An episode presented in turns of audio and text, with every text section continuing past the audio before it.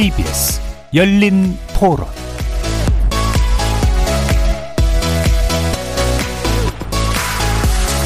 안녕하십니까. KBS 열린 토론 정준희입니다.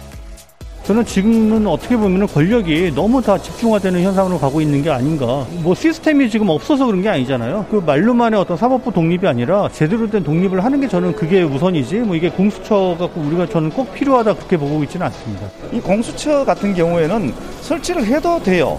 해도 되는데 이 짝 정파도 저 짝 정파도 아니면서 과거 전력이라든가 이런 것도 보고 좀 심도 있게 검증을 좀 잘 해가지고 여야가 어느 정도 동의가 되는 선에서 추천자를 모두 그런 사람만 추천을 해서 정말 공정하게 그런 사람들이 몇 있을 거예요. 공수처라는 것도 결국은 대통령 임명하는 거잖아요. 근데 그렇게 되면 얼마든지 또 이게 뭐 이렇게 만들어놔도 분명히 또 다음 정권에서는 또 자기 입맛에 맞는 공수처장 안 치게 되면 또 지금과 같은 어? 이런 현상들이 또 안 벌어질까요? 검찰 위에 뭔가가 지금은 있어야 되는 게 맞는 것 같아요. 지금은 검찰을 견제할 만한 권력이 없잖아요. 그리고 굉장히 여러 가지 사건에서 우리들이 그거를 느꼈었고 그래서 일단 검찰이 정치 권력이랑 그 완전히 붙었을 때 그걸 견제할 만한 세력이 공수처가 될 수 있을까는 해봐야 한다.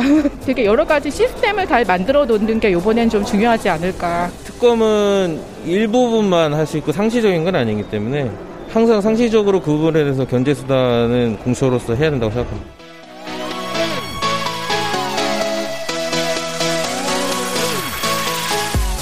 거리에서 만나본 시민들의 의견 어떻게 들으셨습니까? 국정감사가 끝나는 시점에 공수처, 즉 고위공직자 범죄수사처 설치를 두고 정치권이 또 술렁입니다. 어제 27일 국민의힘이 공수처장 후보 추천위원 가운데 두 명인 임정혁 변호사와 이혼 변호사를 야당 몫으로 추천한 이후의 일인데요. 국민의힘은 추천위원 명단 제출을 미루다가 더불어민주당이 그럴 바에 나의 공수처법을 개정하겠다고 나서자 개정 추진 시한에 다다라서야 두 명을 추천한 겁니다. 공수처 출범 기한을 105일이나 넘긴 끝에 이루어진 일이죠. 국민의힘은 야당이 거부하지 않을 공수처장 후보자를 찾으라고 하는데 공수처 자체를 반대하는 인물을 추천위원 후보로 포함시킨 것을 보면 이번에 거부권 행사를 통해 또 한 번의 지연책을 쓰지 않을까 하는 우려, 우려도 나서고 있습니다. 그래서일까 민주당은 추천위원회를 통해서든 법 개정을 통해서든 반드시 다음 달까지 공수처를 출범시키겠다고 합니다. 그래서 오늘 열린 토론에서는 법률 전문가 네 분 모시고 공수처 출범을 둘러싼 주요 쟁점은 무엇인지 그리고 민주적 절차에 따른 공수처 설치의 전망은 어떠할지 짚어보겠습니다. KBS 열린 토론은 여러분이 주인공입니다. 문자로 참여하실 분은 9730 누르시고 의견 남겨주십시오. 단문은 50원, 장문은 100원에 정보 이용료가 붙습니다. KBS 모바일 콩, 트위터 계정 KBS 오픈, 그리고 유튜브를 통해서도 무료로 참여하실 수 있습니다. 날카로운 의견과 뜨거운 참여 기다리겠습니다. KBS 열린 토론 지금부터 출발합니다. 살아 있습니다. 토론이 살아 있습니다. 살아있는 토론, KBS 열린 토론. 토론은 라디오가 진짜입니다. 진짜 토론, KBS 열린 토론.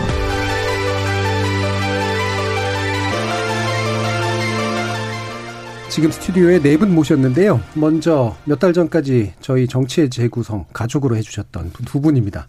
전 대한변협 대변인 최진영 변호사 나오셨습니다. 네, 반갑습니다. 최진영입니다. 그리고 전 바른미래당 대변인 강신업 변호사 함께 하셨습니다. 네, 반갑습니다. 강신업 변호사입니다. 자, 그리고 나머지 두 분, 법무검찰개혁위원회 위원이시고 민변 사법위원장이시기도 합니다. 김진미 변호사 나오셨습니다. 네, 안녕하세요. 김진미입니다. 그리고 더불어민주당 전 상근부 대변인신 조상호 변호사 나오셨습니다. 네, 안녕하세요. 조상호 변호사입니다. 자, 이제 공수처에 관련된 논의를 할 텐데, 어, 이 논의 참 많이 했던 논의인데, 아직도 이제 출범이 안 돼 있는 상태입니다. 뭐가 문제일까, 이제 생각해 볼 수밖에 없는 상태인데요.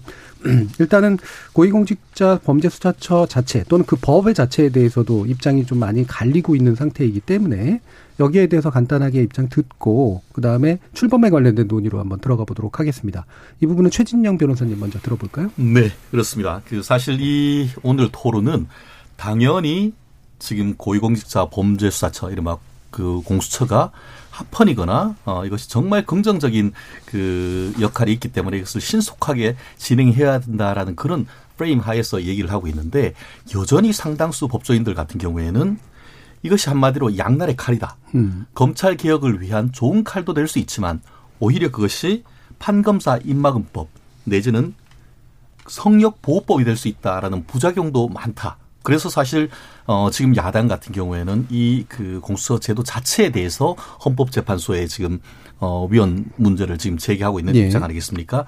어 다만 그 부분을 좀 한번 짚고 넘어가고 다만 현재 있는 제도에서 지금 앞으로 어떻게 해야 되느냐 예. 있는 제도가 있다고 하면 그것을 선용될 수 있도록 우리가 어떻게 운영할 것인가 이게 문제가 될 것 같은데요.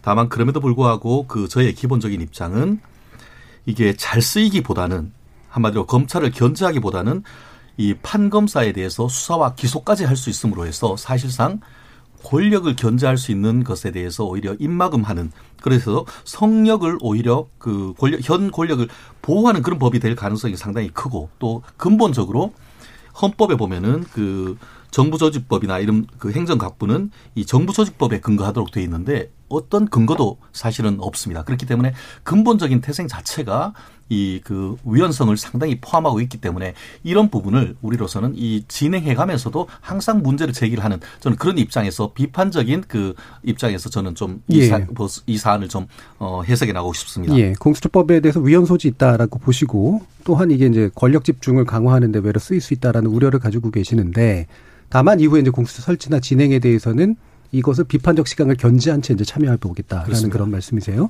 그럼 조상호 변호사님은 어떻게 입장 가지고 계시나요? 사실은 간단히 말씀드리면 일단은 현재 입장에서는 찬성이고요. 예. 과거에는 사실은 수사권과 기소권만 좀 분리된다면 그러면 이 공룡화된 검찰을 좀 견제하거나 이게 제어할 수 있지 않을까 민주적 통제가 가능하지 않을까 이런 생각을 하기도 했었는데 지금 생각해 보니까 요즘에 검찰에서 보이는 행태나 태도를 보면 어, 여전히 이제 이 절대 권력은 절대 부패한다는 과거 역사가의 말처럼 예. 기소권이라는 그 한 사람의 운명을 좌우할 수 있는 엄청난 권력을 한 기관이 독점하는 한 이러한 상태는 계속되겠다. 그러면 그 부분에 대한 견제 견제의 필요성이 있고 그다음에 아까 뭐 최진영 변호사님도 말씀하셨지만 이게 뭐 판검사 입막음법이 될 수 있다고 하시는데 뭐 대통령도 기소되는 세상입니다. 근데 판검사라고 예외일 수 없거든요. 판검사가 성역화될 수 없고 그리고 판검사들은 국민의 기본권을 수호하는 기관이지 그 판검사가 뭐 권력자들을 비판 그 비판하거나 견제하는 기관이 아닙니다. 그렇기 때문에 그분들이 국민의 기본권 보호를 위해 게을리하고 그다음에 자신의 권력을 강화하거나 자신들의 부패를 옹호하게 된다면 당연히 국민들은 그 부분에 대해서 견제의 칼을 휘둘러야겠죠. 그런 부분들과 관련된 지금 역사적인 연원이라든가 지금까지 지내왔던 그 그분들의 행태들이 고려돼서 이렇게 압도적인 국민의 지지로 공수처가 출범했다고 보고요. 그래서 현재는 찬성하는 예, 입장입니다. 알겠습니다. 뭐 앞에 부분에 대해서 제가 뭐 다시 정리는 안 해도 될 것 같고요. 음, 기본적으로 검찰이나 사법부와 같은 약간 폐쇄적 집단에 대한 견제의 의미로서 충분히 진행될 이유가 있다라고 보신 거고요. 강신업 변호사님. 네, 기본적으로 이제 공수처법을 어, 찬성하느냐의 문제가 하나 있을 것이고요. 예. 그다음에 공수처 제도를 찬성한다 하더라도 현행 공수처법을 이제 그대로 예. 어, 실행하는 것이 물론 7월 15일부터 이제 사실은 어, 실행에 들어간 겁니다. 그런 것들을 이제 개정 안 하고 그대로 했을 때의 문제 이런 것들이 있는 겁니다.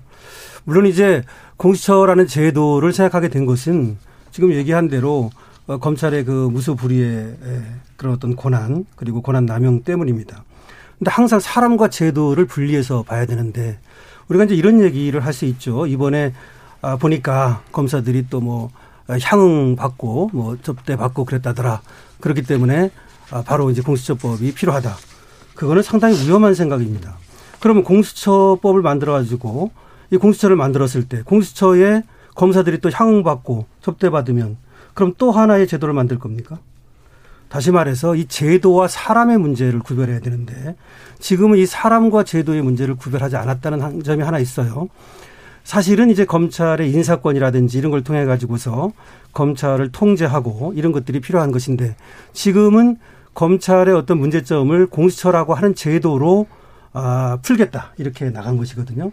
그래서 이제 해봐야 알겠습니다만 어차피 이제 법도 제정이 됐고 어, 실행에 들어갔으니까 저는 어차피 해야 된다는 예. 겁니다. 예. 그래서 원칙적으로는 아, 현실적으로 찬성한다는 것이죠. 음. 다만 공수처법의 내용이라는 점에 들어가게 음. 되면은 기관 구성이라든지 내지는 권한의 오남용 문제라든지 여러 가지 지금 정치적 중립성, 독립성 이런 것들과 관련해 가지고 우려되는 점이 많습니다. 음. 그래서 현행 공수법의 처법에 대해서는 상당한 우려를 갖고 있다. 예. 아, 특히 대통령의 어떤 그 아, 제왕적 대통령제를 굉장히 저는 문제라고 항상 보는데요. 예.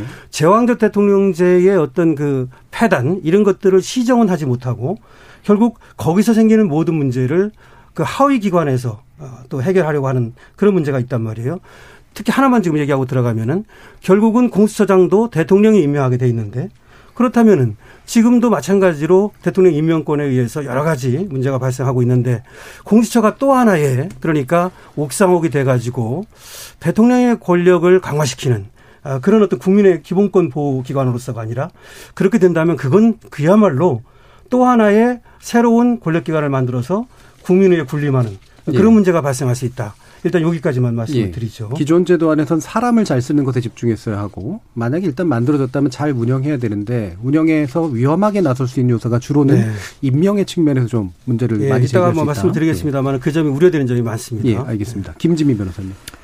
예, 에, 이 공수처가 처음에 사회적으로 이제 공론화되기 시작한 게 벌써 20몇 년 전이잖아요. 예. 96년도에 참여연대가 이제 입법 청원을 하면서 시작됐는데 그때 공수처를 그 제기한 근본적인 원인은 지금은 공수처가 검찰 개혁의 일환인 것처럼 음. 마치 그것이 본질인 것처럼 얘기가 되고 있는데 사실은 시작은 그렇지 않거든요. 이 시작은 강력한 부패, 반부패 기구가 예. 우리나라에도 필요하다. 왜냐하면 96년 그 이전에 그 즈음해서 그 권력층의 부패가 굉장히 심했단 말이에요. 근데 그런 것들 때문에 우리나라에도 이러한 부패를 척결하기 위해서는 강력한 반부패 기구, 전담 기구가 필요하다라는 논의에서 시작된 게 예. 공수처이고, 어 그래서 참여정부 때의 공수처 안은 어, 수사만 하고 기소는 하지 않는 것이었어요. 근데 이게 왜 지금 기소권까지 가지는 공수처가 지금은 주장되고 있느냐? 세월이 흘러가면서 본질적인 기능은 반부패 기구이지만 어, 수사와 기소를 놓고 보니까 어, 이게 검찰의 권한을 배분하는 역할을 할 수 있겠구나라고 해서 그 역할이 더해진 거죠, 음. 사실은.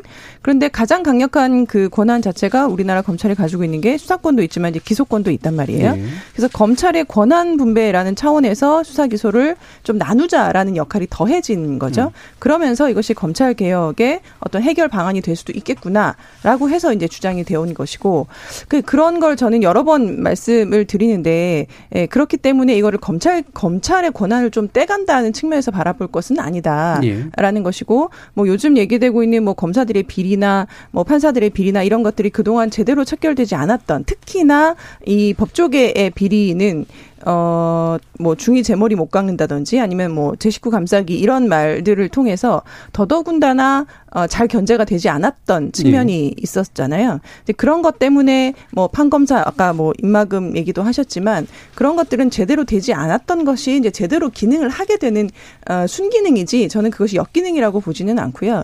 그래서 뭐, 공수처 출범은 당연히 찬성이고 그런 차원에서 봤을 때는 지금의 공수처법은 오히려 약하다.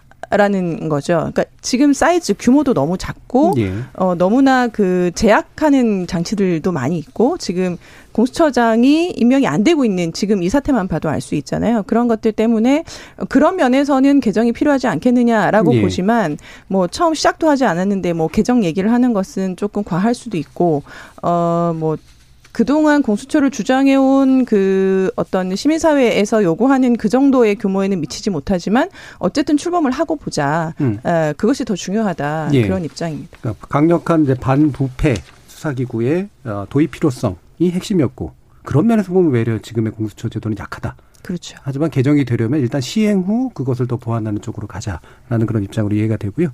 어, 중간에 스님이 약간 오해하실 만한 아, 네네. 좀 나온 네. 예 농담입니다. 죄송합니다. 어 그 지금 이제 논의가 이제 그래서 어 여러 가지 갈래도로 좀 뻗칠 수가 있기 때문에 좀 의도적으로 좀 좁히고 싶어요. 그래서 일단은 음 근본적으로 이제 물론 반대하시거나 우려하시는 부분들은 제도 개선의 방, 관점에서 어떻게 할 것인가라는 문제 문제로 뒤에서 좀 더 논의를 하고 지금 현재 출범의 가능성의 부분에 대해서 먼저 좀 짚고 싶거든요. 어 일단은 이제 뭐 시행은 됐는데 아직까지 출범이 안 된 중요한 이유는 당연히 이제 후보 저 추천의 권한을 가지고 있는 추천위원들의 선임이 안 이루어져서고 이 부분은 국민의힘이 이제 지속적으로 일종의 사보타지를 한 측면이 벌- 없지는 않습니다. 근데 지금까지의 논의는 이제 헌재의 어떤 결정을 봐야 된다 라는 거였다가 이제 최근에는 두 명을 추천하는 방식으로 이제 갔단 말이에요. 이런 방식으로 대응하는 게 근본적으로 옳았나라고 하는 질문에 대해서 어떻게 보십니까? 최 의원님. 음, 참 어려운 질문인데요. 예. 어, 아시다시피 그 이른바 패스트트랙이라는 굉장히 어떻게 보면 어, 지금까지 어, 경험해보지 못한 그런 입법 절차를 통해서 정말 어려운 끝에 그 상고 끝에 나왔는데 옥동자가 나왔으면 좋겠는데 이게 좀 문제와 같은 이런 문제가 있는 것 아니겠습니까? 네. 그렇다고 하면은 이게 옥동자면 어- 어떻게든 잘 가야 되는데 이 낳고 봤더니만 이게 처음부터 이게 좀 문제가 있고 그러면은 그런 부분을 어떻게든 조금 우리가 뭐 어린 아이들 보호 교양하고 하듯이 뭔가를 좀 그 좀 더 그 개선하기 위한 노력은 좀 있어야 되는 것이 아닌가 하는 그런 생각이고요. 사실 그 여야 간에 어떻게 보면은 음 지금 21대 원 구성도 참 산고 끝에 나왔는데 그러다 보니까 오히려 이 부분은 권력 어떤 그 어, 어떻게 보면은 권력을 뒷받침할 수 있는 기구다라고 지금 야당을 얘기하고 있고 여당은 오히려 오히려 우리 스스로 오늘 대통령도 시정연설에 이거 하면 우리 바로 대통령 자체가 이 우리가 그 수사 대상이 되지 않느냐 이런 얘기가 있지만 말씀 그대로 야당으로서는 한마디로 암행어사 같이 대통령한테 권력 기구를 지금 하나 더 주는 그런 관계라고 한다고 하면은 이 부분에 대해서는 어떻게든 좀 협치란 관점에서라도 도입하는 과정에서 문제가 있으면 조금 더 이 부분을 다듬는 과정이 필요하다. 그 과정에서 했던 진통이 어떻게 보면 2차 진통이 있는 것이 아닌가 하는데요. 네. 어, 시기적으로 어, 늦긴 했지만 이런 그 민주주의의 어떤 그런 합의하는 과정 속에서 새로운 정말 옥동자를 나아가는 과정의 진통이다. 저는 그렇게 평가를 하고 싶습니다. 예. 이게 이제 어떻게 보면은 제도를 쓰는 방식들에 의해서 나오는 것들인데, 예. 어, 이게 뭐 불법은 아니니까요, 적어도. 예, 추천 권한을 가지고 있는 사람들이 최대한 늦췄고, 그 다음에 늦추고 나서 이제 들어갔을 때 비토큰을 쓰려고 하고, 뭐 이런 건 제도 안에 이제 있는 일이긴 한데, 이게 이제 과연, 어, 어떻게 보면 이제 국민의힘에게도 유리한 방식이었을까라는 그런 생각도 좀 있거든요. 여론 동원이라는 관점에서 봤을 때. 강신업 변호사님 어떠세요? 그렇죠. 이제 공수처의 구성 때문에 결국 늦어지고 있는 거 아닙니까? 법은 시행이 됐지만 공수처를 구성하지 못하고 있는 건데 지금 한 석 달 정도 지났어요. 7월 15일부터 시행이 됐으니까요. 그러면 좀 늦은 감은 있습니다, 사실은. 근데 그건 금방도 얘기를 했지만 이 공수처법을 바라보는 공수처법을 바라보는 시각이 너무 다르기 때문이고 그리고 그 통과 과정에 대한 어떤 아, 상당한 또 갈등이 있었던 것 이런 것들이 후유증으로 남는 것으로 보여져요. 기본적으로 이제 이 공수처법을 바라볼 때, 공수처를 바라볼 때 이거를 하나의 개혁으로 볼 것인가, 아니면 장악으로 볼 것인가라고 하는 그런 어떤 아, 이런 시각 차이입니다. 그래서 어떻게든지 사실은 국민의힘 야당 쪽에서는 이거를 좀 무산시키면 좋겠고 늦추면 좋겠고 네. 사실 그런 생각이 있었던 것이죠. 그렇지만 또 여당 쪽이라든지 정부에서는 당연히 통과된 법을 시행하는 것은 아, 또그 당연한 것이고 국민에 대한 의무이기도 합니다. 그렇기 때문에 또 서두르는 측면이 있고 그래서 저는 어쨌든 어, 지금이라도 이렇게 우연을 추천한 것은 어, 당연한 한 것이고 또 네. 마땅하다고 생각을 합니다. 네. 그래서 다만 또 지금 민주당에서 보이는 어떤 태도를 보면은 그 우연을 두고서 어, 공수처법을 무산시키거나 또 지연시키려고 하는 것으로 지레짐작하는 음. 또 그런 것이 있어요. 예, 예. 근데 그건 또 마땅치 않습니다. 왜 그러냐면 어쨌든 그거는 그 당의 권리입니다. 음, 아, 그렇다면은 법 내에서 불법을 저지르면 모를까 그 합법적인 법 내에서 그 권한을 행사하는 것을 그것을 뭐 정쟁으로 삼는 것은 바람직하지 않거든요. 예. 그리고 원래가 이제 비토권을 준 이유는 바로 그 당시에는 패스트트랙을 통해서 이 법을 통과시키는 데 목적이 있었기 때문에 그 비토권을 준 겁니다. 근데 이제 와 가지고 뭐 190석 전체 이제 법률권 그리고 174석을 가졌다고 그래 가지고 태도를 바꾸는 것은 또 마땅치 않죠. 그러니까 지금이라도 어쨌든 이렇게 두 명의 의원을 추천해 가지고 아, 의원을 이제 에, 그 공처장을 어, 그렇게 또 어, 추천하고 임명하는 그런 절차를 밟아야 되고 여기에 대해서는 상대방을 좀 못 믿고 그럴 것이 아니라 아, 상대방의 권한을 인정하고 그 절차 내에서 아, 이 어, 의원들이 어, 그 앞으로의 절차를 밟아가는 것이 마땅하다 이렇게 생각을 합니다. 그러면 제가 이제 바로 이제 던지는 질문이 이제 조상원 변호사님께 바로 넘어가긴 할 텐데 그러면 더불어민주당에서 의석을 이용해서 역시 제도적 권- 주어진 권한을 이용해서 공수처법 개정이라도 해서 하려고 하는 것도 여기 또한 마찬가지로 바라볼 수 있지 않을까요? 뭐 그런 뭐 시각이 가능하죠. 예, 예. 다만 이제 이런 게 있습니다. 이제 공수처법이라고 하는 것은 우리가 이제 처음으로 어, 시, 제도를 시행해 보는 것이고 상당히 네. 또 부작용이 우려되는 것도 있고 또 소수의 권리이긴 하지만 아, 지금 비토권을 준 것은 그 어떤 합의를 통해서 네. 그런 절차를 통해 가지고 이 공수처를 운영하고 만들라는 그런 어떤 아, 얘기거든요. 그렇기 때문에 가능하면 어떻게 보면은 또 법을 개정해 가지고 네. 또 합법적으로 물론 합법이죠. 예. 그렇지만 그것은 어떻게 보면은 민주주의 정신에는 음. 부합하지 않는다고 봐서 그렇게 되면은 예. 야당이 이제 지금도 얘기하지만 뭐 장애 투쟁 이런 식으로 가지 않겠습니까? 예. 그래서 그건 좀 아, 좀 아, 지양하는 것이 음. 바람직하겠죠. 일단은 조상호 변호사님 네네, 말씀 알겠습니다. 듣고. 예. 아, 지금 몇 가지 지적하고 싶은데요. 그러니까 예를 들면 이게 아까 말씀하신 것처럼 이 공수처가 과연 그러면 대통령에게 또 다른 강력한 사정기구를 부여하는 거 아니냐 그렇게 말씀하셨지만 이 구성 자체에 비토권을 주었다는 것 자체가 그런 우려는 없다고 봐- 보여지고요. 국민이 군림하는 또 다른 권력기관을 만든 거 아니냐는 지적에 대해서도 이거는 고위공직자를 대상으로 하는 범죄 수사처지 일반 국민, 국민들을 상대로 하지 않습니다. 그러니까 그런 부분들은 전혀 이 법과는 무관하다고 생각되고요. 그 다음에 그 이 아까 그 김지미 변호사님이 정리해 주셨지만 과거의 공수처는 최초 출범 당시에는 대통령 직속으로 원래 하려고 했던 거예요. 근데 현재는 완전히 대통령과는 독립된 기구거든요. 그러니까 그런 부분에 대한 우려는 걱정하지 않으셔도 될 것 같다. 그다음에 두 번째 부분은 뭐냐면 아까 말씀하신 그런 부분인데요. 뭐냐면 지금 우리 그저뭐 더불어민주당에서 이 부분에 대해서 우려하고 있는 이유가 지금 추천된 위원 중에 뭐 그분들의 개인적인 성향, 뭐 정치적인 입장, 뭐 예를 들면 공수처를 심지어 반대했다, 위원이다라고 주장하셨던 그런 거를 문제 삼는 게 아닙니다. 과거 이력을 문제 삼는 거고요. 뭐 임정혁 변호사님은 모르겠는데 예를 들면 이현 변호사님 같은 경우는 과거 세월호 특조위에 참가 참여를 하셨어요. 근데 세월호 특조위를 반대하자가 참 똑같은 형태입니다. 참여를 하셨거든요. 그래가지고 참여를 하셨는데 나중에 해수부 관련해가지고 세월호 특조위 조사 결과에서 나오는 거 보면 세월호 그 해수부 문건에 뭐라고 나오냐면 청와대 조사 범위 청와대를 조사 범위에 포함시키면 그 이 그 위헌 사태를 통해서 이걸 무산시켜야 된다. 그런 계획서 같은 게 나오, 나옵니다. 예, 예. 근데 거기에 똑같이 행동하셨어요. 본인이 스스로 사퇴를 하셔서 사실은 거의 무산되는 예, 예. 지경에 이르렀거든요. 예.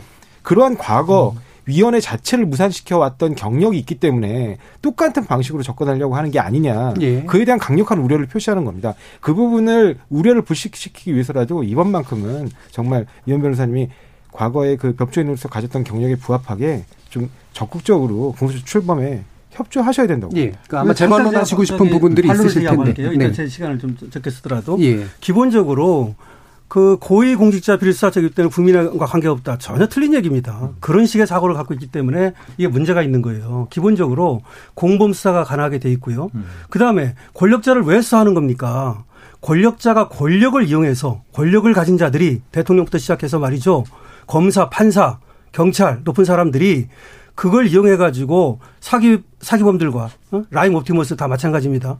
그렇게 결탁해 가지고 국민을 등치고 국민을 군림하는 것이기 때문에 수사를 하는 거예요. 예. 다시 말해서 권력이야말로 그 수사를 하지 않으면 국민 국민의 군림하는 그런 문제가 발생하는 것이고 따라서 국민과 관련된 것이다라고 말씀을 드리고요. 알겠습니다. 일단 김지미 변호사님. 예. 네. 아, 이게 지금 논점이 섞여가지고. 예. 아, 예. 뭘 물어보셨죠? 지금 국민의힘의 지연 전략으로 보이는 그런 행동이 네. 어, 국민의힘에게도 올바른 것이었을까 이런 거였습니다. 지금 예. 강세 변호사님 말씀을 막 계속 듣다가 네, 반론할 거리 생각하다가 네, 예. 제가 놓쳤네요. 지금 이게 법상으로는 이제 7월 15일 날 공수처는 법적으로는 출범을 이제 한 거잖아요. 시행일이 7월 15일로 못 박혀 있었기 때문에. 그런데 지금 공수처는 실질적으로는 없잖아요. 우리나라에 지금 없는 형태거든요. 그럼 이러한 법과 현실의 공백이 왜 생겼느냐. 지금 처장 추천위원회예요. 처장 추천위원회가 구성이 돼야지만 거기서 처장을 추천을 하고 후보를 그 후보 중에서 대통령이 임명을 하면 그 처장이 차장도 임명하고 검사도 임명하고 수사권 수사관도 임명하고 그래서 조직의 진용을 갖추는 네. 그 첫발이 처장 임명이란 말이에요. 근데 지금 공수처장 임명 후보 추천위원회가 지금 열리지 않고 있으니까 이 법의 공백 사태가 계속 길어지고 지금 그 더불어민주당에서 법을 개정해서라도 어 출범시키겠다라고 하는 게 그렇지 않으면 이게 1년 2년 계속 갈 수 있는 예. 상황이었잖아요. 지금 위헌이라고 이제 국민의힘에서는 계속 말을 하면서 이 사태를 어떻게 해결하기 위한 어떤 협상이나 타협의 여지가 전혀 없었기 때문에 당연히 가지고 있는 힘을 이용해서 법의 개정을 할 수 있는 의석수가 있기 때문에 개정해서라도 어 법과 현실의 괴리를 어그 없애겠다라고 하는 건 음. 당연한 거라고 생각이 들고요. 그 지금 이그 비토권 말씀하셨는데 저는 사실은 이제 일반적으로는 이제 과반이고 조금 그 요건을 중하게 두면 우리가 가중다수 3분의 네. 2로 두는데 지금 이렇게 한 사람이 비토하면 될 수 없는 형태의 법이 처음에 이제 만들어졌을 때부터 시민사회에서는 굉장히 염려를 많이 했거든요. 저 야당에 당연히 비토권을 주는 것이고 아, 세월호 특조 얘기도 하셨지만 위원 추천을 하지 않아서 어, 구성이 안 되는 케이스들은 이것 말고도 여러 가지가 있단 말이에요. 그러니까 너무나 빤하게 보이는 음. 에, 일이었는데 제 생각에는 아마 그 당시에 선거법하고 이게 패스트트랙 연동이 돼 있어서 아마 연동형 비례제가 도입이 되면 지금처럼 양당만 교섭단체가 구성될 것이라고는 아마 예상을 못했던 예. 것 같아요. 예, 그렇기 때문에 지금 한 당이 반대를 하면 안 될 거라는 예상을 아마 하지 못하지 않았을까, 못하지 음. 않았을까 이제 그런 추측. 이 되는데 어쨌건 상황은 이렇게 됐고 이런 상황을 계속 끌고 갈 수 없으니 법을 개정해서라도 저는 구성이 되는 건 맞다고 보는데 다만 이런 생각은 들어요. 당장 이것을 국회 추천 4명으로 하자. 라고 하기보다는 처음부터 이렇게 했으면 어땠을까 하는 생각이 드는 게 뭐냐면 시한을 두는 예. 것이죠. 시한을 두고 그러니까 추천 시한을 두고 그때까지 추천을 하지 않으면 국회가 추천하겠다라든지 이제 그런 식으로 좀 장치를 뒀더라면 훨씬 더 좀 원활하게 유연하게 이 사태가 좀 해결이 되지 않았을까. 그리고 앞으로도 만약에 개정이 된다라고 하면 이제 그런 식으로 추천 시한을 두고 추천하지 않으면 어떻게 하겠다. 예. 국회에서 뭐 구성하겠다든지 이제 그런 식으로 개정이 되는 것이 맞지 처음부터 국회가 다 하겠다라고 하면 사실 이거는 거대 여당의 독주라는 비판을 사실 면하기는 어렵지 않을까 싶고요. 이제 그런 식으로 좀 유연한 유연함을 좀 발휘를 음. 하는 것이 좋지 않을까 싶고 예. 어, 추천위원회에 대해서는 뭐 앞선 분들이 말씀을 하셨고 특히 조성호 변호사님 의견에 저는 100% 예. 공감합니다. 자, 그래서 요거 다시 논점을 다시 네. 모아서요. 아마 네. 최정 변호사님 반론을 여러 개 하고 싶긴 하시겠습니다만 추천위원 문제가 나왔으니까요. 네네. 어, 지금 이제 어, 그냥 의심하는 게 아니라 기존의 어떤 행동 때문이다라는 그런 말씀을 지금 하셨단 말이에요. 네. 어, 어떻게 생각하시나요? 그렇습니다. 그거 말씀드리기 전에 조금 전에 그 여당이 지금 한마디로 야당이 이 부분에 대해서 공수처 추천위원 자체를 추천하지 아니하니까 이제는 법으로 이 법 자체를 개정하겠다라고 얘기를 하고 있는데 이렇게 표현할 수 있죠. 그럼 그 말대로 하면 그때는 맞고 지금은 다르 틀리냐? 좀 전에 김 변호사님도 말씀하셨지만 지난번 패스트트랙을 그 통해서라도 이 공수처를 통과시켜야 된다고 하는 하면서 국민에게 민주당이 약속했던 게 뭐냐면 바로 이 야당의 비토권이 있기 때문에 그렇기 때문에 통과시켜 달라라고 국민들한테 얘기를 했습니다. 그리고 그 속내는 아까 말씀하신 것처럼 그때 이른바 그 범 여권의 짬짬이로 해서 이게 그 연동형 비례대표제 된다고 하면은 교섭단체, 야당 교섭단체가 이 그 당시 한국당 지금의 국민의힘뿐만 아니고 어떻게 보면은 그 여당 측과 관련되는 교섭단체가 하나 생기면은 그러면은 그쪽도 한 명, 그 보수 야당도 한 명 이렇게 되면은 결국 일곱 명 중에 여섯 명은 될 거라는 그런 생각을 가지고 그것을 통과시켜 놓고 지금 와 가지고 결국 그 위성 정당이나 이런 걸 통해 가지고 여당 야당 오히려 양당 양당제가 좀 더 강화된 이 시점에 되니까 본인들이 결국 그 야당의 그 어떤 비토권이 있기 때문에 이 그 공수처법에 정당성이 있다고 해놓고 지금 와가지고는 이제는 상황이 바뀌었다고 하면서 오히려 또 180석으로 해서 법을 또 개정한다? 그럼 국민들한테 사과라도 해야 되는 건 아닙니까? 자, 그 부분은 약간 사실은 사실간의 차이가 좀 있어서요. 그러니까 추천위원이 계속 미뤄지니까 사실 이렇게 했던 거기 때문에 그렇죠. 비토권 그러니까 때문만은 아니라. 말씀드렸듯이 예. 결국 비토권이란 것은 추천하지 않는 것 또한 비토권인 겁니다. 비토권이 꼭 그, 거기에 나가서 내가 비토를 한다 해서 비토권이 아니고 거기에 대한 추천권을 하지 않는 것 자체가 비토권인 것이죠. 실질적으로 두, 석에 대한 추천위원회에 대한 그 추천을 하지 아- 거부함으로써 사실상 비토권을 행사하는 거죠. 다만 지난번 패스트트랙에서 봤지 않습니까? 아무리 비토하고 아무리 그 국회 로텐더 홀에 밥 안 먹고 누워봤자 180석 그냥 통과시켜버리면 그냥 돼버린 겁니다. 그러다 보니까 이른바 고육지책으로서 지금 국민의힘 같은 경우에도 두 명을 추천하죠. 왜냐하면 이미 지난번에 그 제가 알기로 그 지난 8월이었습니까? 이른바 공수처법 후속 3법으로 인해 가지고 이게 국회의장이 그 추천위에 요구하면은 지체 없이 구성하고 기한 정해가지고 서면으로 요청할 수 있고 받은 때로부터 얼마 안 하면은 바로 이게 추천하도록 돼 있는 그런 법도 지금 통과된 거 아닙니까? 그러다 보니까 야당으로서는 이거 계속 안 해봤자 법으로 통과될 수밖에 없는 그런 한계 때문에 이제 어 했는 것이고 또 다른 측면에서는 오늘 그 어, 또 다른 측면에서 봤을 때에 그 국회에서 문재인 대통령께서 시정 연설하면서 마지막에 협치라고 했습니다. 어떻게 보면은 야당 입장에서는 협치라는 입장도 볼 수가 있는 것이거든요. 그리고 그렇기 때문에 협조하는 것이고 나아가 야당이 이 부분을 추천함에 있어서 전력을 문제 삼고 있지만 그렇다고 하면은 여당 추천하는데 똑같이 문제 제기를 할 수도 충분히 있는데요. 결국 추천함에 있어서는 그, 그 당을 지지하는 사람들의 생각을 가진 철학을 공유하는 사람을 추천하는 것은 너무나 당연한 겁니다. 그렇기 때문에 그 자체를 죄악시한다는 것은 굉장히 어떻게 보면 그 일방적인 주장인 것이고 결국 그렇게 하는 사람들의 사이에서 토론을 통해서 옥동자를 넣으면 되는 것이지 그런 추천 그런 철학을 공유하는 분들을 추천한 것 자체를 죄악시한다는 것은 그 또한 어떻게 보면 지나친 포퓰리즘이라고 봅니다. 예, 조상원 변호사님. 제가 아까도 말씀드렸지만 철학의 문제가 아닙니다. 그 철학 그분들 아까 임정희 변호사님은 대표적인 공안통입니다. 그런데 그분의 동, 공안통 경력을 문제 삼고 있지 않거든요. 근데 이, 이현 변호사님 같은 경우에 저희들이 문제 삼고 있는 이유는 그분이 과거에 똑같은 방식으로 세월호 특조위 자체를 그때도 박근혜 대통령께서 그걸 만들어 주신 거예요. 그럼에도 불구하고 세월호 특조위를 사실상 식물 특조위로 무산시켰지 않습니까? 그런 경력들을 문제 삼는 것입니다. 그 다음에 아, 뭐 말씀하셨지만 이 지금 약간 뭐 이렇게 오해 소지가 있는데요.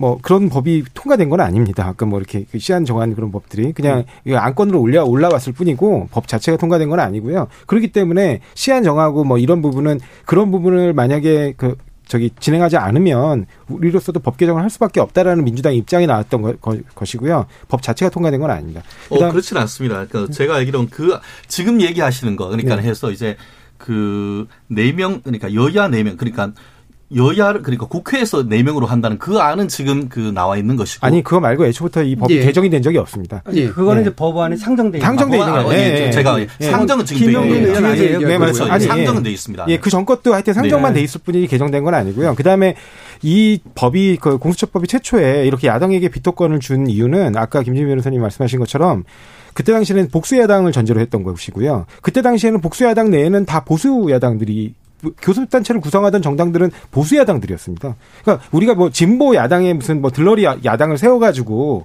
이렇게 한 명씩 나눠 갖는 그런 구조를 상상하기 어려운 상황이었거든요. 그래서 그 복수의 보수 야당들이 있다 하더라도 그 합리적으로 조정을 하면 합리적인 분들이 추천이 될 것이고 결국에는 합리적인 범위 내에서 비토권이 행사될 것이라고 본 겁니다. 그런데 지금처럼 양당 구도 양당 구조로 가게 되면 87년 헌법 개정 이후로 양당 구도에서 극한 대립이 이루어졌을 뿐이지 협의로 제대로 진행된 게 어디 있습니까? 그러니까 지금 현재 네. 정치적으로는 만약에 이 상태를 그대로 끌고 가게 되면 정말 공수처가 또 다시 추천위원이 구성됐음에도 불구하고 공수처가 출범하지 못하는 상황이 알겠습니다. 계속 자 일단 논의가 다시 또 퍼지고 있기 때문에요. 뭐 패스트트랙 이전도 자꾸 이제 돌아가지는 않았으면 좋겠고요. 뭐 의도는 다 해석하는 거지 뭐 실제로 객관적으로 네. 입증되는 것도 아니니까 저는 여기서 이제 다시 또 이제 강신업 변호사님, 김진희 변호사님께 질문을 네. 드릴 텐데 사실은 민주주의라고 하는 게 뭐 100% 만장일치의 합의를 원하는 게 아니라 그렇죠. 수의 정치잖아요. 네. 그리고 그 수가 얼마만큼의 여론과 이제 일치하느냐의 문제인데 네. 이를테면 절대다수 또는 뭐 3분의 2 지금 7명 중에 6명 이 정도면 은 굉장히 최상위 수준의 패스트 트랙 때 역시 마찬가지였었고요. 그 정도의 어떤 합의가 가까운 정도의 것인데 이 정도 제도 구축에서 야당이 자신의 의견을 표현할 수 없을까? 이런 거거든요. 그렇습니다. 다수결주의 대 소수자의 의견을 존중한다는 예. 것이죠. 그런데 그렇게 일곱 명으로 한 것은 뭐 아까 이제 여러 가지 뭐 당시에 뭐 또 여러 당이 있었고 이런 것도 있지만 저는 그렇게 보다는 사실은 공수처라고 하는 것이 가지는 아까도 얘기했지만 상당히 이것을 시행해 보지 않은 상태에서 그 부작용이라든지 또 뭐 장점이라든지 이런 것들이 아, 지금 미지수란 말이죠. 그렇기 때문에 공수처법이라고 하는 걸 좀 더 의견을 모아가지고 다시 말해서 나중에라도 이것이 뭐 한쪽의 의견이 반영이 돼가지고 독재적으로 입법이 됐다든지 이런 어떤 문제점을 미연에 해결하기 위한 법, 방법이라고 봐요. 그렇다면은 지금도 일곱 명 중에 여섯 명이라고 하는 그거는 아, 살려야죠. 네. 그 의견을 살려야 되고 그다음에 이제 민주당에서 뭐 이현 변호사를 어, 상당히 지금 우려하는 것 같은데 저는 그거는 좀 어떻게 보면은 기우라고 봅니다. 그러니까 좀 천천히 기다려 보고 그런 다음에 그분도 뭐라고 말했냐면 이 공수처법의 우연적 요소를 문제 삼는 것이지 자신이 뭐 다른 걸 얘기하는 것이 아니다. 이렇게 얘기를 하고 있기 때문에 어쨌든 그분도 제1야당에서 추천을 한 사람이라면 아, 능력과 어떤 경륜 같은 것은 있을 것으로 보거든요. 예. 아, 물론 이제 지난번에 세월호 그때 이제 뭐, 아, 좀 무산시키려고 했다 뭐 이런 얘기가 있는데 본인의 얘기는 좀 다릅니다. 그렇다면 그걸 가지고서 얘기할 것은 아니다. 따라서 민주당에서 계속해서 그걸 가지고 태클을 걸면은 오히려 공수처법을 개정하기 위한 포석을 깔고 있다. 이렇게 음. 의심받을 수 있고 예, 예. 그다음에 또 야당의 반발을 불러올 수 있기 때문에 음. 그거는 좋은 방법이 아닙니다. 그래서 지금이라도 어쨌든 그런 의견을 내는 거죠. 어, 그래서 일곱 명이 지금 이제 어, 어, 지금 만들어졌으니까 모였으니까 의견을 내 가지고서 가장 제 어, 교황 추천 방식도 좋다고 생각을 해요. 저는 그런 방식을 통해 가지고서 범위를 좁혀 갖고 가장 능력 있고 예. 또 국민의 신뢰를 받는 존경받는 이런 사람으로 뽑으면 되는 겁니다. 원래 그렇게 한 이유는 여당이 또는 대통령이 마음대로 공수처장을 할 수 없도록 만든 겁니다. 예. 그런데 만약에 국회에서 네명을 갖다가 한다 그러면 그건 여당 마음대로 뽑겠다는 얘기고 대통령 마음대로 뽑겠다는 얘기가 될 수밖에 없거든요. 그래서 이거는 지금 이 제도 안에서 이 틀 안에서 어, 그 어떤 논의를 통해 가지고 범위를 좁혀가면 되는 것이지 서로를 못 믿고 예, 예. 또 비토하고 이럴 필요는 없다고 알겠습니다. 생각합니다. 김지미 변호사님.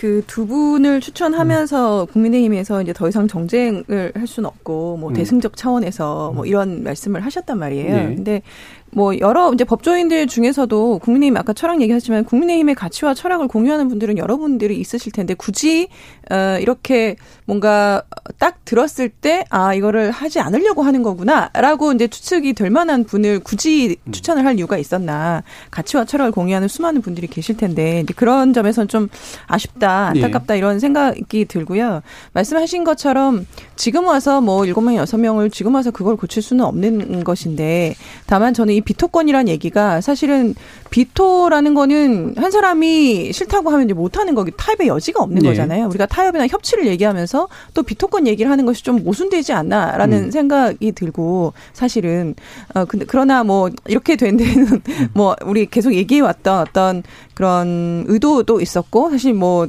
그런 것들을 다 뛰어넘어서 이제는 아, 천신만고 끝에 후보 추천위원회 회의가 열릴 수 있게 됐잖아요. 예. 어, 여야가 누구나 동의하는 인물이 있을까 사실상 그런 점에 대해서는 의구심이 좀 강하게 듭니다만 에, 지금이라도 사실은 이 법의 공백 사태를 빨리 메우기 위해서는 어, 회의를 통해서 지금 우리가 여야 추천 4명만 얘기하지만 사실은 법무부 장관도 있고 대한변협 회장도 예. 계시고 법원행정처장님도 계시단 말이에요 위원 중에는 당연지. 네, 음. 그분들이 어, 뭐 훌륭한 분들을 추천을 해서 저는 하루 빨리 공수처 빨리 출범을 좀 했으면 좋겠다. 약간 소모적인 논쟁이 아닌가 예. 그런 생각 이 좀 적어도 이제 포럼이 열린 만큼 이 포럼의 어떤 그 민주적 절차를 활용하는 것의 중요성에 대해서는 뭐 공통적으로 강조를 해주시니까요. 그럼 일부 정리하기 전에 간단하게 1분씩 네 분의 의견을 들어보고 싶은 게 저희 공영방송 관련 제도에서 제가 저도 많이 참여를 하기 때문에 늘 이제 특별다수제 얘기를 많이 하면서 거기서 얘기하는 건 그래도 반대가 없는 사람을 만들어내는 게 최고로 좋다라는 게 장점이고 단점은 뭐냐면 그 결과로 무색무취하고 능력 없는 사람이 된다라는 게 단점인데 지금 무색무취하고 능력 없는 사람도 될 수까지가 있을까라고 하는 우려까지 나오고 있는 상태잖아요. 도대체 누가 될 수 있을까? 자, 이 부분에 대해서 나름의 예상이나 기준에 대해서 간단하게 1분씩 얘기해 주시죠. 네, 그렇습니다. 그 사실 제가 그 지금 현재 변협 공보위원장을 맡고 있는데요. 오늘 변협 행사가 있어서 음. 변협 협회장님하고 좀, 어, 한참 한 시간 정도 예. 얘기를 하면서 어떻게 보면 단독 얘기가 될 수도 있을 것 같습니다. 음. 결론적으로 예- 제가 예측하기에는 여야 측에 있는 사람이 추천하는 사람보다는 서로 거긴 비토할 거 아닙니까? 음. 그렇기 때문에 마치 특검도 사실상 지금 상설 특검법에 따를 때 변협에서 두 명 추천하고 지금 실질적으로 대통령이 하듯이 이번 같은 경우에도 저 개인적인 예측은 변협에서 추천하는 몇 분 중에 실질적인 어떤 그 후보자가 선출될 가능성이 네. 상당히 높다. 그리고 제가 오늘 직접 누구라고 들은 건 아닙니다만 그 제가 들은 바로는 현직 법 그 현직에 계시는 분도 계시다. 근데 아시다시피 현재 이그 공수처법에 따르면은 검찰 같은 경우에는 퇴임하고 3년 안 되면 안 되는 거예요. 음. 그 말은 미루어 짐작컨대 법원에 계신 분 중에 한 분을 추천했을 가능성이 있어 보입니다. 예. 그리고 또 검찰에서도 쪽에도 추천했는 것 같고 현직 변호사 중에서도 추천했는 것 같은데요. 절대 누구라고 지금 얘기는 하지 않고 있습니다만 변협 내부에서는 이게 생각보다 빠른 시간 내에 이 그 추천위원회가 구성될 것을 예측하고 내부적으로 지금 그 어느 정도 그 예. 인선이 된 것 같은데 후문으로는 절대 나는 안 한다라고 했던 분도 있었던 것 같습니다. 음. 고위 법관들 중에. 음. 그런데 어 법조계에서 이 제야 쪽에서는 오히려 그렇게 절대적으로 안 한다고 했던 여성 한 법조인이 오히려 가장 큰 강력한 후보가 아닌가. 음. 어, 누구라고 얘기하면 바로 알 수 있는 정도의 어떤 어 분들이 지금 얘기되고 있는 것 같은데요. 말씀드렸듯이 이것이 이제 그 추천되는 예. 과정에서만 어떤 논란이 되지 추천위원회가 구성되면은 의외로 조금 더 쉽게 네, 네. 사람이 선정될 가능성 저는 조심스럽게 예측해 봅니다. 예, 전 대한변협 대변인으로서 말씀을 주셨습니다. 자, 김지희 변호사님. 저는 이 치- 비토권이 있었을 때 이미 작년에 법이 통과될 때의 우려가 그것이었어요. 이러다가 어, 아무도 안 하려고 할 것이다. 그리고 이제 나중에 얘기가 나올지는 모르겠지만 사실 직급도 이제 처관급으로 낮고 규모도 너무 적고 그에 비해서 부담은 굉장히 높은 자리란 말이에요. 이게 쉽게 사실은 수용하기가 힘든 자리이긴 한데 더더군다나 역사적으로 처음 생긴 기관 조직이란 말이죠.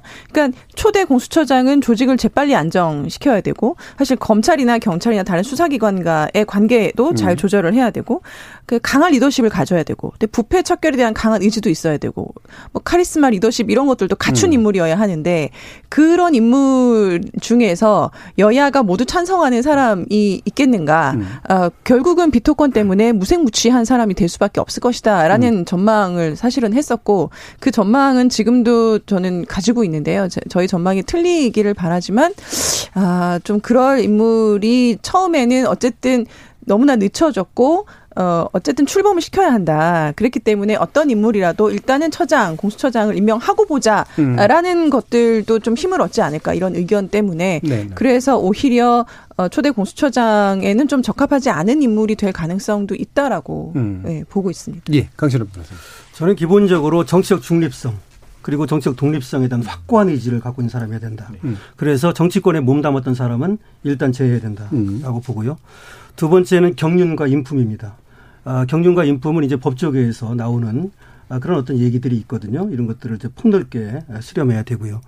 가장 중요한 것은 국민의 신뢰를 받아야 됩니다. 예. 그래서 저는 국민들로 하여금 여론조사 형식도 좋고 내지는 국민 추천 이런 것들을 일차적으로 받아봐서 음. 그런 사람들 중에서 어, 선택을 해보는 것도 어, 좋지 않을까. 음. 그러니까 그런 하나의 이제 보조 수단으로 말이죠. 예, 예. 왜냐하면 공수처라고 하는 것이 국민의 신뢰를 받지 못하면 결국은 실패할 수밖에 없거든요. 따라서 국민의 신뢰를 강하게 받는 사람 중에서 해야 되고요. 그 다음에 이념에 찌든 사람, 음. 예를 들어서 이념 지향적인 행동을 했던 사람들, 시민단체라든지 그것이 보수가 됐든지 진보가 됐든지 이런 데는 이번에는 배제해야 된다. 음. 나중에는 몰라도 초대 공수처장은 어쨌든 간에 아, 양쪽에서 서로 어떤 흠을 잡거나 내지는 공수처장을 믿지 않으면 상당히 아, 실패할 가능성이 많다는 것이죠. 예. 그래서 지금 말씀드린 아, 정치적 중립성 그리고 이념 좀 지향적이지 않은 인물 음. 그리고 시민단체나 이런 데는 좀 배제하고 그 정치권 인사를 배제하고 예. 그리고 국민의 신뢰를 받는 이런 사람들 중에서 음. 선택을 하는 게 좋겠다 예. 이렇게 생각을 합니다. 다른 기준은 다 괜찮은데 아, 그 정치권 이력 때문에 강신업 변호사님이 추천이 안 되실 것 같은데. 아니 출마 한 번 아는 사람한테 왜 그러세요?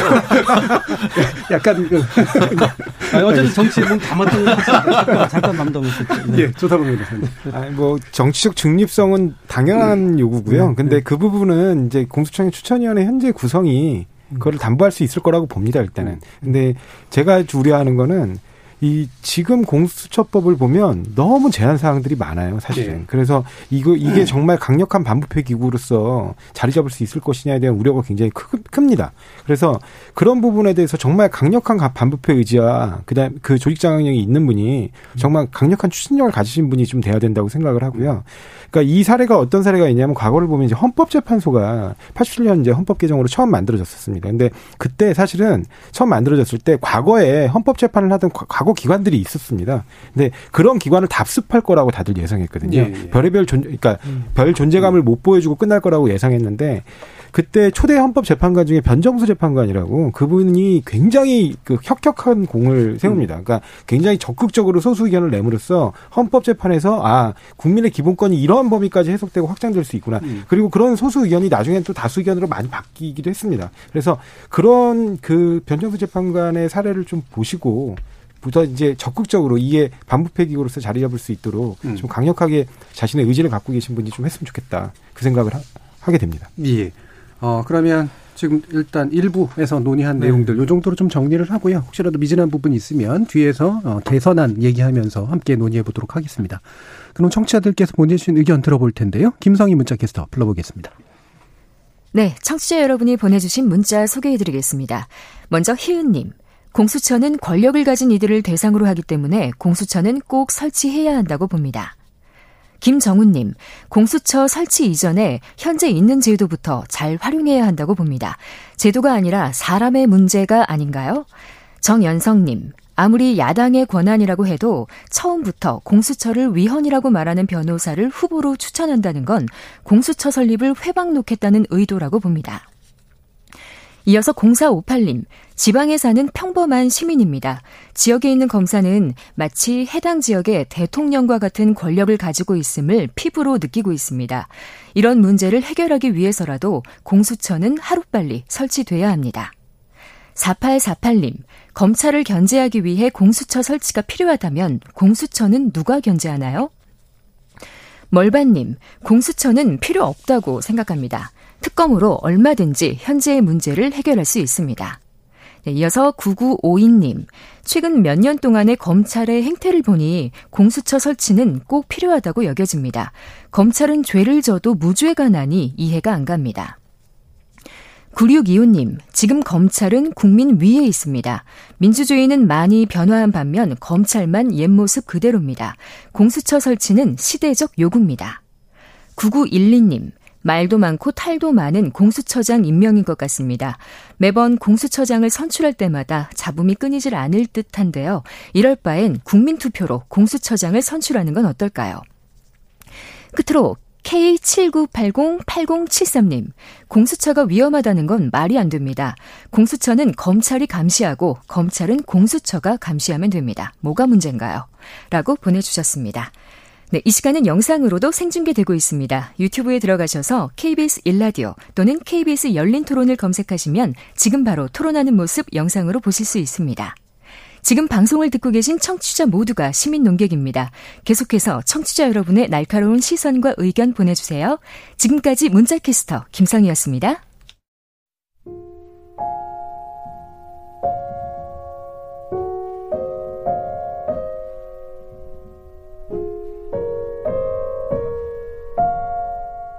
잠시 숨을 고르시고 생각의 결을 정리하세요. 기분이 한결 나아지셨나요? 자, 다시 토론합시다.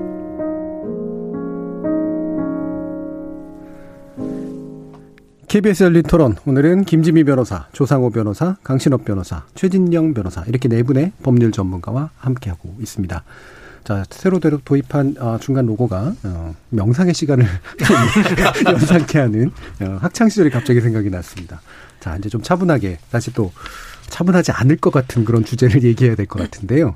어, 지금 뭐 어쨌든 중요한 건 빨리 어, 공수처를 구성하는 그런 문제고 합의를 유도하는 그런 문제이긴 하다라고 하는 건 기본으로 전제로 깔고 혹시라도 이제 우려할 만한 요소들에 대해서는 뭐 개정을 하건 아니면 다른 방식의 어떤 제도적인 개선을 도모하건 간에 논의는 몇 가지 좀 짚어볼 필요가 있을 것 같은데 네.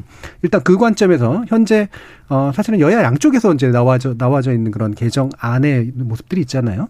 어, 야당 쪽에서는 이제 기소권 폐지해야 된다라는 쪽을 얘기하고 있고, 여당에서는 이제 김용민 의원이 어, 비토권을 좀 제한하는 쪽으로의 어떤 초점을 맞추는 측면이 있는데, 이 부분에 대해서 조성호 변호사님 좀 음, 설명을 좀 해주시죠. 예, 뭐, 기본적으로 지금 그그 비토권을 제한하는 안에 관련해 가지고 이제 국회 추천위원 4명으로 한다든가 예. 아니면은 지금 이 절대 다수를 3분의 2 정도로 바꾼다든가 음. 뭐 이런 안들이 지금 제시되고 있고요. 음. 그다음에 그 저 아까 그 한 가지가 또 뭐였었죠?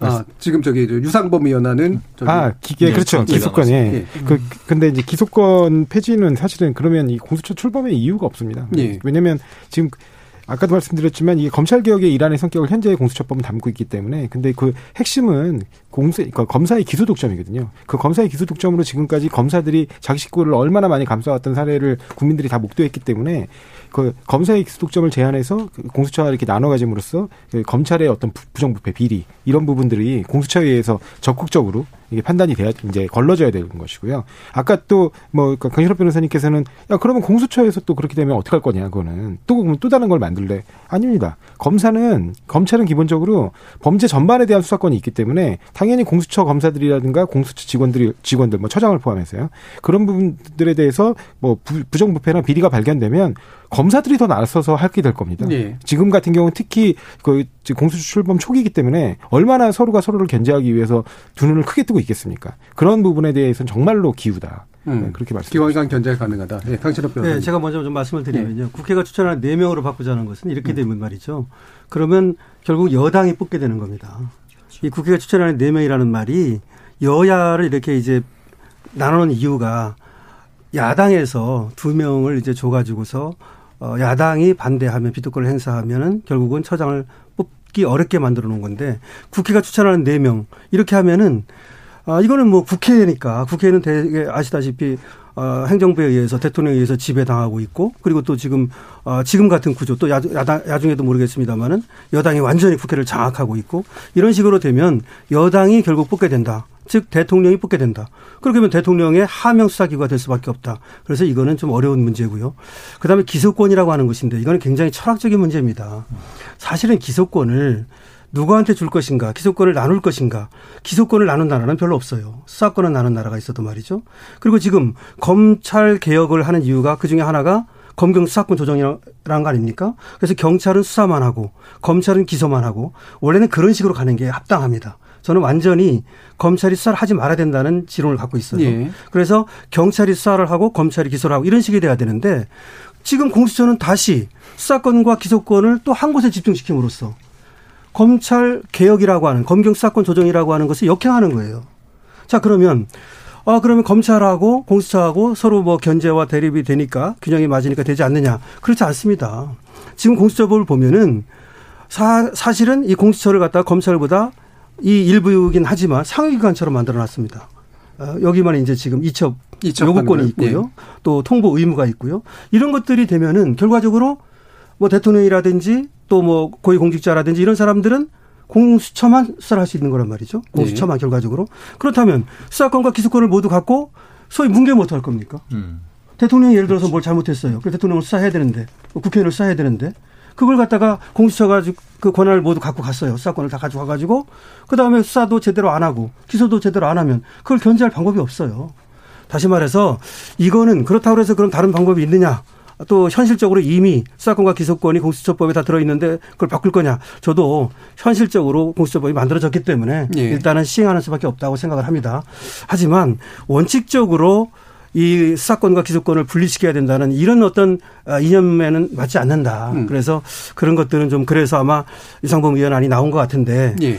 아, 참 고민이죠. 그 예. 부분. 네. 지금 뭐 마침 또 이제 그 부분도 얘기해 주셔서 만약에 이제 고위공직자 비리에 관련해서 공수처가 뭉개는 이런 네. 암장하는 그런 사안이 벌어지면 누가 견제할 것이냐라는 부분까지 포함해서 예, 김진미 변호사님 말씀 주시죠.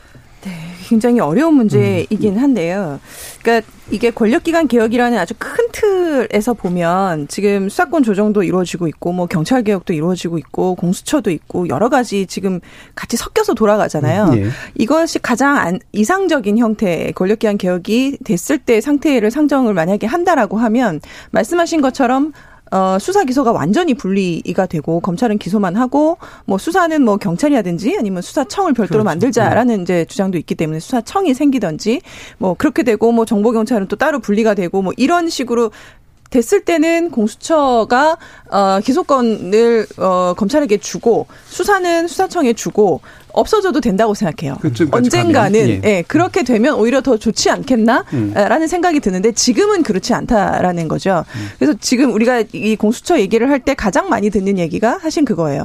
검찰에선 검찰은 수사 기소 분리하자고 하면서 왜 어, 공수처 수사기소를 다 가져가느냐 그런 얘기들을 비판하는 쪽에서는 많이 하시는데 검찰과 공수처는 비교가 불가능할 정도다. 일단은 사이즈나 권한 면에서 그렇고 범위도 지금 그렇고요. 범위도 예. 그렇고요. 그러니까 뭐 수사 대상도 그렇고 수사 대상 범죄도 그렇고 규모도 그렇고 모든 면에서 검찰과 1대1로 비교를 하면서 검찰은 기소하지 말, 아, 수사하지 말라고 하면서 수사 기소 다 가져가지 말라고 하면서 왜 공수처는 다 가져가려고 하느냐를 1대1로 비교하는 거는 옳지 않다. 음. 그리고 이게 지금 고위공직자 범죄 권력형 비리잖아요. 근데 권력형 비리는 다른 일반 형사 사건처럼 고소고발로 하기보다는 인지 수사를 많이 하는 예. 분야로 알고 있는데 인지라는 게 결국은 정보가 있어야 하는 거잖아요. 음. 근데 지금의 공수처 규모는 공수처 검사가 25명, 수사관 40명이란 말이에요. 이런 규모로는 어 정보를 운영할 수가 없어요. 정보 인력을 따로 그 그 운영할 수가 없기 때문에 음. 인지를 하기가 너무 어려운 상황인 거죠.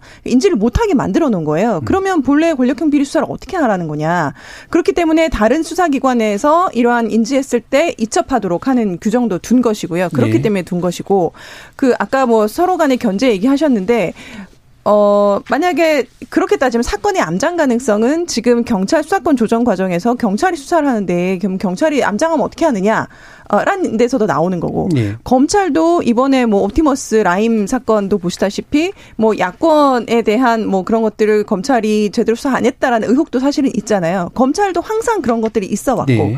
그러니까 수사를 담당하는 수사와 기소를 담당하는 기관에서는 암장 가능성에 대한 얘기는 공수처뿐만 아니라 경찰이든 검찰이든 누구나 다 가능한 네. 비판이기 때문에 이거에 대한 해법은 공수처뿐만 아니라 어, 권력기관들끼리 다 모두 함께 찾아야 하는 문제인데 그것은 결국은 서로 간의 견제밖에는 없는 거예요. 그러니까 네. 불교수 했을 때는 이거를 보고하게 하던지 그런 규정들이 지금 있잖아요. 음. 그러니까 서로 간에 견제할 수 있는 장치를 두는 것 이상에는 그 어떤 것도 없다라는 네. 말씀을 드리고 싶고 이그 지금 나와 있는 개정안에서 국민의힘에서 나온 개정안이 기소권하고 재정 신청권을 없애는 이거를 없애면 공수처는 하지 말라는 얘기나 마찬가지입니다. 음. 네. 그리고 반대로 그 김용민 의원 안에는 비토권에 대한 것도 있지만 규모를 늘리는 것도 있거든요. 네. 그러니까 실질적으로 지금의 규모로서 권력행 비를 제대로 수사나 기소할 수 있을까라는 우려가 있기 때문에 이런 개정안이 음. 나온 것이고요.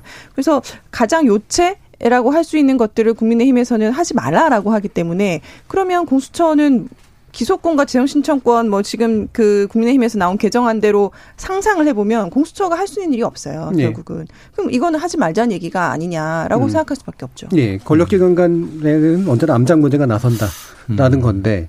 그래서 정보가 굉장히 중요하겠죠, 아마도. 예, 그래서 외국의 사례나 이런 데 보면. 예. 네, 최진정입니다. 예. 사실 그 뭐 여야의 지금 새로 나온 안에 대해서 말씀하는데 지금 그 공수처장을 선임하지 못해서 이 문제 있는 거 아닙니까? 네.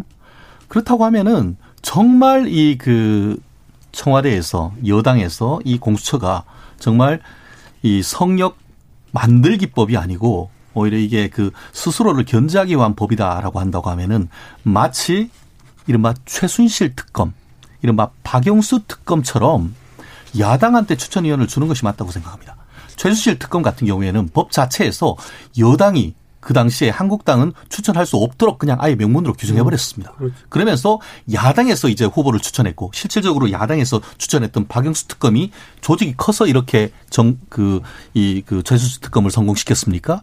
결국 아까 지금 그 변호사님 말씀하신 것처럼 강단 있고 이것을 추진할 수 있는 힘 그리고 수사를 할 의지가 있는 사람 그런 사람을 하도록 해주면은 아마 지금 한국당, 아, 그 국민의힘당 지금 바로 추천해가지고 사람을 할 겁니다. 그렇기 때문에 이런 식으로 해가지고 기존에 있던 7분의 6 중에 이거를 국회가 4명을 한다는 식으로 해서 꼼수로 바꿀 것이 아니고 정말 진정으로 어떤 그, 이, 그 공수처를 빨리 출범시킬 의사가 있다고 하면은 스스로 고난을 자제해서 야당한테 추천을 하도록 힘을 줘버리는 겁니다. 그렇게 하면 금방 11월이 아니고 11월 초라도 전 된다고 봅니다. 그러니까 실질적인 추천 권한을 야당한테 야당에 그런 식으로 해서 이 부분을 한번 나왔던 얘기긴 그렇습니다. 합니다. 예. 그렇게 한다고 하면은 오히려 원, 이 구성을 훨씬 더 빨리 할 수 있다는 것을 말씀드리고 그리고 지금 국민의힘당에서 그 했던 개정안의 핵심이 세 가지입니다.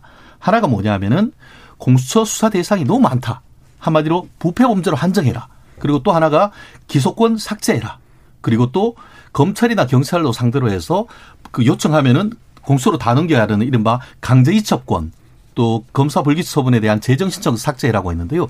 말씀하셨듯이 말은 이게 부패 방지. 아까 김 변호사님도 말씀하셨듯이 1996년부터 강력한 부패 범죄를 방지하자는 취지에서 이걸 했는데 지금은 검사가 어쩌다가 문서 하나 찢어도 그걸로 해가지고 다 할 수가 있단 말이에요. 그렇게 되면 어떻게 되느냐. 결국 그걸 통해 가지고 판사 검사에 대해서 뒷조사를 하는 거. 아까 정보 수집할 수 없다. 이거 거부할 수가 없어요. 모든 것에서 그 수사를 하다가 이 건덕지가 하면은 바로 이 공수처에 보고하도록 돼 있어요. 그리고 또 뭐가 무슨 규정이 있는지 아세요?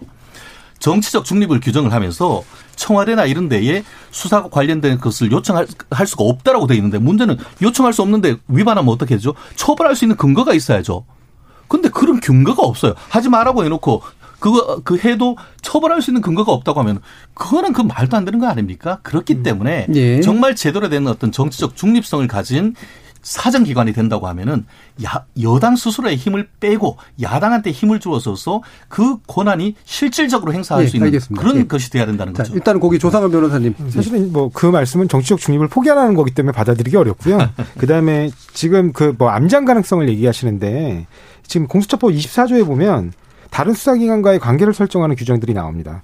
근데 거기서 뭐라고 나오냐면 고위 그러니까 공수처장은 다른 수사기관으로부터 이첩받은 사건에 대해서 수사 개시 여부를 그 어, 일정 기간 내에 반드시 통보하게 돼 있습니다. 그 기간에? 예, 그 그렇기 때문에 만약에 암장이 이루어지면서 음. 사건을 진행을 안 한다. 그러면 결과적으로 다시 검찰에서 수사할 수 있는 겁니다. 예. 그러니까 오히려 그런 기관 간 견제가 이루어지기 때문에 한 어떤 한 기관이 독점했을 때 사건을 암장하거나 아니면 사건을 갖다가 그 범위 이외로 부- 그 지나치게 인권을 침해하는 방식으로 확대해 가지고 수사를 하거나 이런 부분들이 오히려 제어되고 방지된다는 겁니다. 예, 예. 그러니까 아까도 제가 말씀드리지만 절대 권력은 절대 부패합니다. 한 기관이 그 어마어마한 기소권이라는 어마어마한 권력을 독점하고 있고 그러면서 그, 그 기관이 어- 하나의 뭐 동일체처럼 움직인다면 그 기관은 필연적으로 부패하게 돼 있거든요. 예. 그, 그 부패를 막기 위해서라도 지금 이 공수처법은 당연히 음. 현재 그 현행 그, 그 규정들이 유지돼야 된다고 생각합니다. 그 방식대로라면 이첩된 건에 대해서는 당연히 이제 기존 기관에 통보할 의무가 있기 때문에 뭔가 암장 가능성은 떨어질 것 같긴 한데 그렇습니다. 여전히 이제 그건 있겠죠. 이제 그 공수처가 시작하고 인지해서 시작한 것 가운데 이제 숨기는 거는 네. 사실은 다른 방법 왜냐하면 그러면 다른. 예. 기관에서도 또 수사할 수 있기 때문에 네. 수사기관에서 그렇게 충돌이 일어나게 되잖아요. 예. 그러면 필연적으로 이첩을 요구할 수밖에 없거든요. 음. 잘 본인들만이 수사를 하기 위해서는. 예, 예.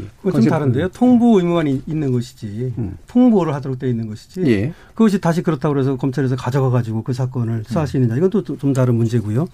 사실은 아까 이제 반부패 범죄라는 얘기가 나왔는데요. 아, 그이 반부패 범죄를 처벌하기 위해서 이걸 공수처를 한다. 여기서 출발한 것은 옛날 그 원칙이었습니다. 근데 이번에 검찰 개혁과하고 맞물리면서 문제가 발생한 거예요. 사실은 공수처라는 것을 설치한다면 좋다 이겁니다. 하지만 이것을 검찰 개혁의 일환으로 하기보다는 반부패 범죄, 고위 공직자의 범죄 이런 것들을 처벌하기 위한 수단으로 다른 나라들도 그런 게 많이 있습니다 네. 지금 그렇게 했더라면 크게 문제가 없었다고 생각을 합니다. 그런데 지금 검찰 개혁을 얘기하면서 공수처를 얘기하고 지금도 계속해서 검찰이 문제이기 때문에 공수처를 해야 된다 이렇게 얘기하고 있거든요. 사실은 검찰만이 문제가 아니라 대통령이 문제고 국회의원이 문제고 권력기관이 문제인 것입니다. 그래서 거기에 대한 견제로서의 공수처의 기능 이런 것들이 중요한 것이고 따라서 그걸 어떻게 이 공수처법을 통해서 공수처라는 기관을 통해서 제도적으로 이것을 실행하고 보장할 것인가 여기에 초점을 맞춰야 되는 것이거든요. 그런데 이 기소권이라든지 재정신청권 이런 것들에 대해서 또 뭐 이첩권이라든지 이런 것들은 재정신청권은 사실 그렇습니다. 이 뭐 어떤 기관에서 그걸 한다는 것이 아니라 고소 고발인이 재정신청권을 갖는다는 의미입니다. 그래서 이런 것들도 지금도 사실 재정신청권이라는 것이 있어요. 근데 제대로 안 돼요. 예. 재정신청 해봤자 법원에서 받아들여지는 경우가 뭐 1%나 되나 몰라요. 근데 이것이 과연 있다 하더라도 기능을 발휘할 것인가라고 하는 문제고요. 그 다음에 여기에 이제 수사권과 기소권을 이렇게 독점을 시켰는데 공수처에다가 아까도 얘기했지만 그것이 뭐 견, 기관 간 견제에 의해서 아 문제가 해결될 것이다. 저는 그렇게 보지 않습니다. 왜 그러냐면 지금 형사사법의 어떤 정합성이라는 것이 있거든요. 다시 말하면 아 지방검찰청에 지방법원이 있는 거고요. 고등검찰청에 고등법원이 있는 거고, 대검찰청에 대법원이 있는 거고, 이런 식으로 이제 정합성이라는 것이 있어요. 근데 대법원에서도 지금 우려하는 것이 뭐냐면, 그럼 도대체 공수처는 누가, 어디가 상대기관이에요? 대법원이 상대기관이 되는 겁니까? 아니면 이런 것들도 문제가 되는 것이고, 그 다음에 예. 공수처법을 잘 보면 상위기관처럼 돼 있어요, 지금. 그럼 어떻게 상위기관이 될 수 있어요? 더군다나 헌법기관인지도 지금 의문스러운데. 다시 말해서 입법부, 사법부, 행정부에 속하지 않습니다. 특별 어떤 조직이라고 봐야 됩니다. 예. 특별 조직을 우연내로 만든 것도 아니고 행정기관으로 만든 거예요. 그것도 단독제 행정기관입니다. 예. 근데 이런 주시죠. 것들을 예. 이런 것들을 이렇게 만들어 놓고 나서 이걸 건- 견제가 안 된다면 그건 어떻게 그 폐해를 어떻게 할 것인가 이런 문제가 있죠. 예, 이 정합성의 문제를 여러 번 예. 지적을 해주셨는데 김지민 변호사님. 저는 사실 그 정합성이라는 게꼭 그게 원, 원리인가 원칙인가 사실 잘 모르겠고요. 그게 왜 그러냐면 예전부터 무슨 얘기가 있었냐면 어 왜 검찰에 고검이 있어야 하느냐라는 얘기는 항상 있어 왔어요. 마치 우리가 그 법원이 지법 고법 대법이 있는 건 삼심제가 보장이 되기 때문에 그렇게 있어야 하는 것이고요. 근데 이제 곧 그 검찰은 그렇지 않거든요. 근데 마치 이제 검찰이 자신들이 준사법기관이다라고 얘기하면서 법원과 같이 지법이 있으니 지검이 있고 고법이 있으니 고검이 있고 이렇게 얘기를 하면서 만들어 놨단 말이에요. 근데 아시다시피 고검이 지금 사실은 제 역할을 하지 못하는 거 있습니다. 그래서 고검의 역할을 재조정해야 된다라는 얘기가 있고 어 그러면 대검까지도 역할을 재조정해야 된다라는 얘기가 있어요. 그러니까 고검이 있고 대검이 있는 것이 반드시 그러해야 한다는 것은 아닙니다. 네. 예. 그 마찬가지로 이제 법원은 3단계가 있어야 하는 것이 맞지만 검찰은 그렇게 해야 되는 게 아니거든요. 네, 지금 그건 현상인 것이지 그래야 하는 것은 아니에요. 그런데 그럼 공수처는 어디에 되느냐? 그걸 저는 그 잘 이해가 안 되고요. 음. 그런 지적 자체가 사실 제 입장에서는 잘 이해가 안 되고 공수처가 지금 어디에도 속하지 않기 때문에 위헌이다. 이제 그런 얘기를 하시는 걸로 알고 있는데 그 입법사법 행정도 사실은 헌법 학계에서는 지금은 많이 깨진 도구마로 알고 네. 있고 제가 알기로는 그리고 정부 조직법상 어디에도 속하지 않는다는 것이 위헌이냐 정부 조직법 에 포함돼 포섭되지 않는다는 것이 위헌인가 하는 것도 법 체계적으로는 맞지 네. 않는 말인 거고요. 법에 위반한 위반은 아니지만 어쨌든는 몰라도 위헌으로 그렇게 바로 그 뛰는 논리가 너무 비약된다라는 네. 생각이 들고 공 그러 지금 제가 우려하는 건 오히려 반대로 공수처에 대한 너무 정치적인 중립이나 독립을 너무 강조하다 보니 마찬가지로 공수처가 예를 들어서 사건을 뭐 아까 암장 가능성도 나왔고 어, 잘 못했을 때 이것을 오히려 통제할 수 있는 방안이 사실은 잘 없어요. 예. 이것이 저는 오히려 허점이다라고 생각하는데 그것은 왜 그러냐면 대통령 직속하에도 두지 마라. 어? 그런 얘기가 있었고 독립성을 지켜달라라고 하니 대통령 직속하에도 둘 수 없고 그래서 독립기구로 뒀더니 이번에는 정부 조직 어디에도 속하지 않기 때문에 위헌이다. 예. 이게 지금 그럼 어떡하란 말이냐. 이제 음. 이렇게 나와버리는 거거든요. 그러니까 오히려 통제를 할 수 있는 방안을 둬야 되는데 정치적인 독립이란 도구만에 너무 매몰돼가지고 알겠습니다. 그걸 두지 못한 것이 오히려 우려스럽다. 예. 저는 지금 이제 마무리할 시간인데 마무리 발언을 하실 만한 시간이 충분하지가 않아서요. 네. 제가 최진명 변호사님, 조상모 변호사님께 한 40초씩만 시간 드리겠습니다. 근데 대신 어떻게 발언해 주셔야 되냐면 최진명 변호사님은 국민의힘에게 주문해 주시고요. 네. 그다음에 조상모 변호사님은 더불어민주당에 주문을 해 주시기 바랍니다. 이렇게 해서 이렇게 좋은 사람 뽑아라.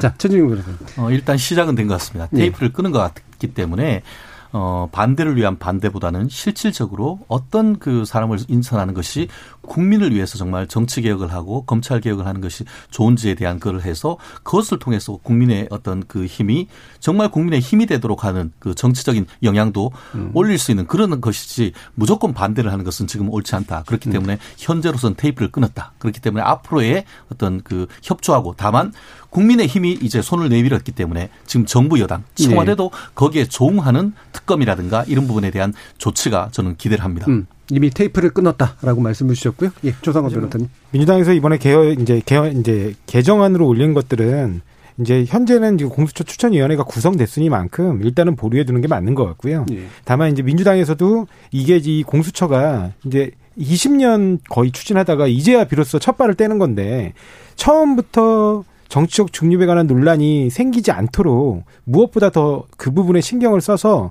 다만 그리 그 대신 조직이 자리 잡을 수 있도록 정말 능력 있고 추진 추진력 있는 그런 인물을 공수처장 초대 공수처장으로 좀 이렇게 추천될 수 있도록 예. 그 부분에 좀 집중해 주셨으면 음, 좋겠습니다. 일단 개정안 카드는 집어넣고 네. 그다음에 중립성 여부에 대해서 엄청나게 신경 쓰고 대신 그 안에서도 능력을 많이 좀 신경 써 달라라는 그런 주문까지 주셨습니다. 예, 오늘 토론 함께 해 주신 강신업 변호사님, 김지미 변호사님, 조상호 변호사님, 최진영 변호사님 네 분 모두 수고하셨습니다. 감사합니다. 네, 고맙습니다. 나 참여해주신 시민농객 여러분께도 감사하다는 말씀 전합니다. 청취자들의 적극적인 참여로 만들어지는 KBS 열린 토론 생방송 놓치신 분들을 위해 나중에 팟캐스트 준비되어 있고요. 매일 새벽 1시에 재방송도 됩니다. 저는 내일 저녁 7시 20분에 다시 찾아뵙겠습니다. 지금까지 KBS 열린 토론 정준이었습니다.